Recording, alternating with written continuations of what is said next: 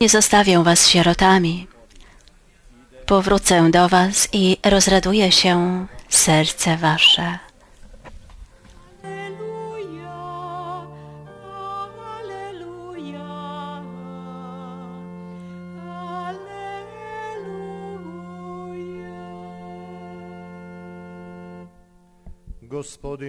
Pan z wami.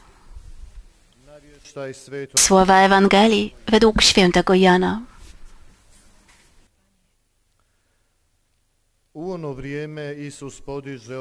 W czasie ostatniej wieczerzy Jezus podniósłszy oczy ku niebu powiedział Ojcze, nadeszła godzina. Otocz Syna swego chwałą, aby Syn Ciebie nią otoczył i aby mocą władzy udzielonej Mu przez Ciebie nad każdym człowiekiem dał życie wieczne wszystkim tym, których Mu dałeś. A to jest życie wieczne, aby znali Ciebie, jedynego prawdziwego Boga oraz tego, którego posłałeś, Jezusa Chrystusa. Ja Ciebie otoczyłem chwałą na ziemi, przez to, że wypełniłem dzieło, które mi dałeś do wykonania. A teraz Ty, Ojcze, otocz mnie u siebie tą chwałą, którą miałem pierwej, zanim świat powstał. Objawiłem imię Twoje ludziom, których mi dałeś ze świata. Twoimi byli i Ty mi ich dałeś, a oni zachowali słowo Twoje. Teraz poznali, że wszystko, cokolwiek mi dałeś, pochodzi od Ciebie Słowa bowiem, które mi powierzyłeś, im przekazałem, a oni je przyjęli i prawdziwie poznali, że od Ciebie wyszedłem oraz uwierzyli, żeś Ty mnie posłał. Ja za nimi proszę, nie proszę za światem, ale za tymi, których mi dałeś, ponieważ są Twoimi. Wszystko bowiem moje jest Twoje, a Twoje jest moje. I w nich zostałem otoczony chwałą. Już nie jestem na świecie, ale oni są jeszcze na świecie, a ja idę do Ciebie. Oto słowo Pańskie.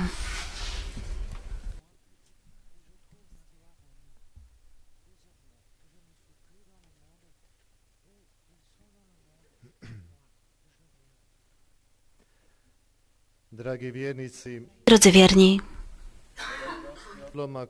fragment Ewangelii, który właśnie słyszeliśmy, jest początkiem arcykapłańskiej modlitwy Jezusa, ale jednocześnie jest mową pożegnalną Jezusa, którą wypowiedział przed swoimi uczniami.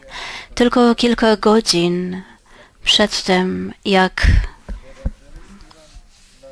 zniesie mękę i śmierć. Ewangelista Jan przedstawia Jezusa w postawie modlitwy.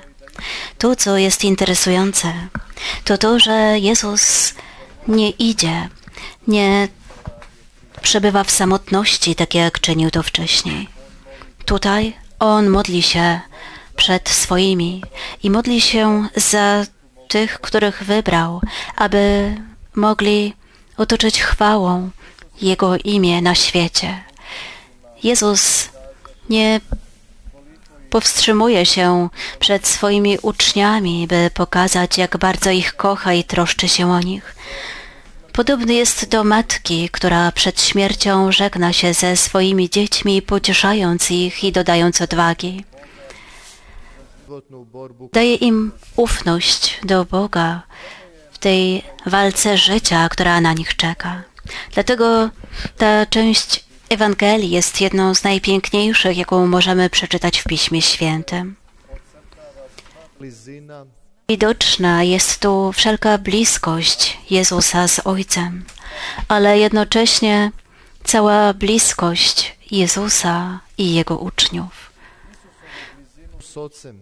Bliskość Jezusa z Ojcem i pragnienie modlitwy ewangelista Jan przedstawił w przepięknym geście wznoszenia oczu, względnie podnoszenia oczu. To oczy, które patrzą z pełnym zaufaniem w to, że Ojciec uczyni wszystko dla swego Syna. Jezus podnosi swoje oczy krótko po myciu nóg apostołom. Do każdego podchodził, klęczał i mył im nogi. Teraz on modli się za każdego.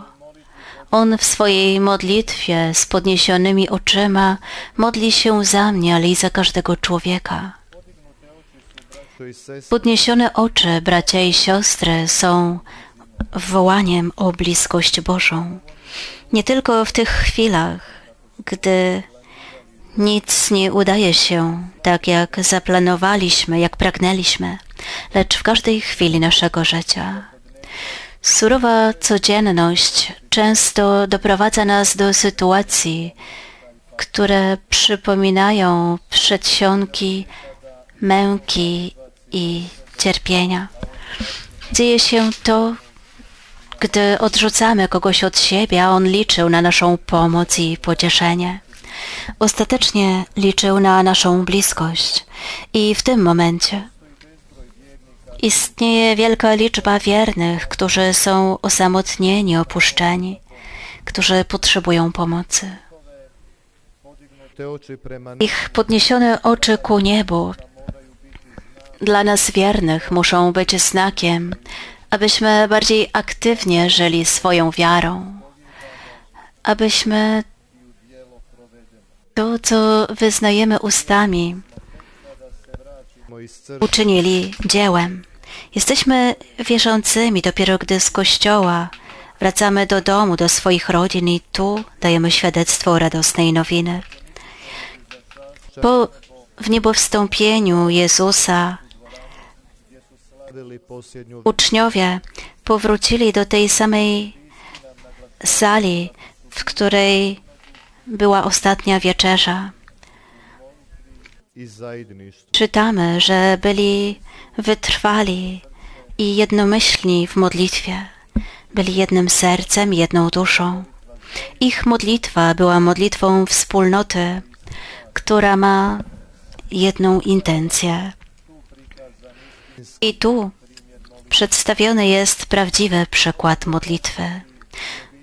Możemy nazwać ją modlitwą rodzinną, względnie modlitwą tak wielu wspólnot, które nie powinny być w sobie podzielone, lecz wyjątkowe, jednogłośne, gdzie nie ma pojedynczych pragnień, gdzie dwóch lub trzech gromadzi się w Jego imię.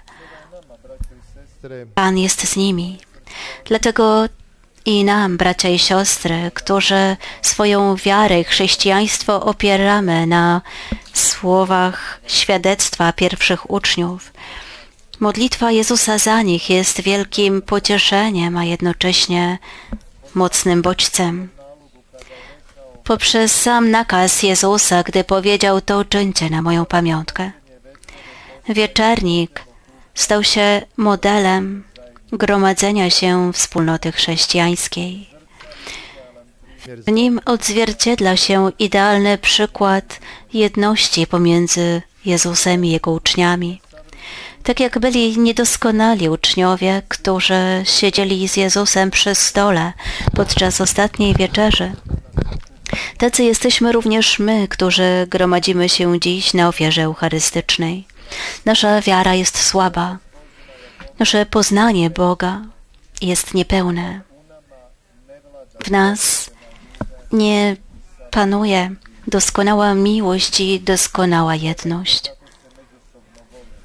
Patrzcie, jak miłują się wzajemnie mówili poganie, gdy patrzyli na pierwszych chrześcijan i ich wzajemne powiązanie. Byli nowocześni poganie, którzy się uśmiechali. Czy dziś mogliby powiedzieć, spójrzcie, jak chrześcijanie się nie miłują, jednak nasza niedoskonałość czy przy Kościoła przedstawiamy się przed Bogiem i sobą wzajemnie takimi, jacy jesteśmy, ale i takimi, jacy, jakimi chcielibyśmy być. Jesteśmy grzeszni, ale żałujemy. Nasza, nasze poznanie w Bogu jest niejasne, ale mimo to Go szukamy. Drodzy bracia i siostry, nasze gromadzenie się, wspólna modlitwa muszą być na wzór pierwszej wspólnoty Chrystusa.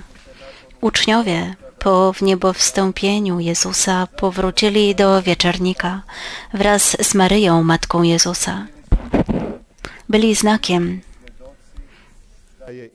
byli świadkami, że Jezus pośród nich jest żywy i obecny. Byli jednym sercem, jedną duszą. Zgromadzeni na wzór tej pierwszej wspólnoty, bądźmy i my z naszą Matką Królową Pokoju, znakiem, że również dziś wieczorem Jezus jest obecny, że żyje, że On jest Emanuelem, Bogiem z nami. Niech Bóg da, aby tak się stało. Amen.